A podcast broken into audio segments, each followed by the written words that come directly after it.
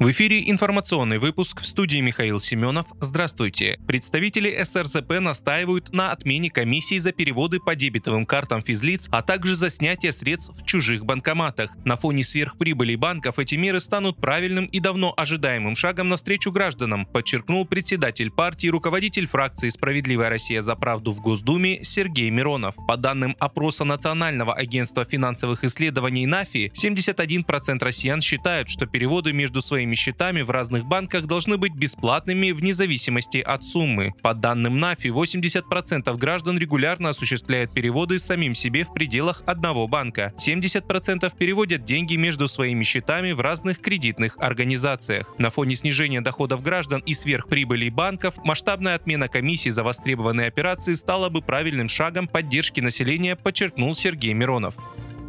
Реестр воинского учета разрабатывает Минцифры РФ по заданию Минобороны, а сроки его запуска будут определены после принятия закона, но не раньше начала очередного осеннего призыва на срочную службу. Об этом сообщил в среду в одном из профильных телеграм-чатов глава Минцифры Максут Шадаев. Шадаев пояснил, что с введением реестра с граждан снимается обязанность по информированию военкоматов об изменении, в частности, своего семейного положения, прописки, места работы и образования. Работодатель или образовательная организация также будут избавлены от необходимости предоставления целого набора сведений по факту их изменения и смогут перейти на отправку ежегодных отчетов через госуслуги, добавил Шадаев.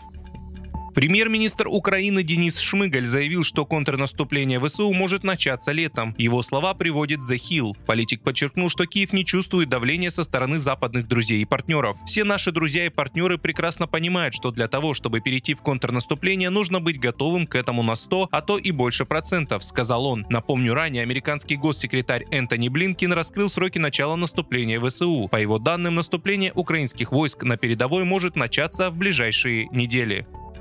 Экс-президент США Дональд Трамп воздержался от комментариев по поводу роли Вашингтона в подрыве трубопроводов «Северный поток» и «Северный поток-2». Об этом сообщил телеканал Fox News. «Я не хочу доставить неприятности нашей стране, поэтому не стану отвечать», заявил политик во время интервью. Вместе с тем он решительно отверг версию о причастности Москвы. По словам Трампа, никакие аргументы не смогли убедить его в том, что РФ могла быть заинтересована в повреждении собственных газопроводов. Ранее американский журналист Сеймур Херш предположил, что изначально власти штатов собирались шантажировать Россию подрывом северных потоков, чтобы не допустить проведения спецоперации по защите Донбасса.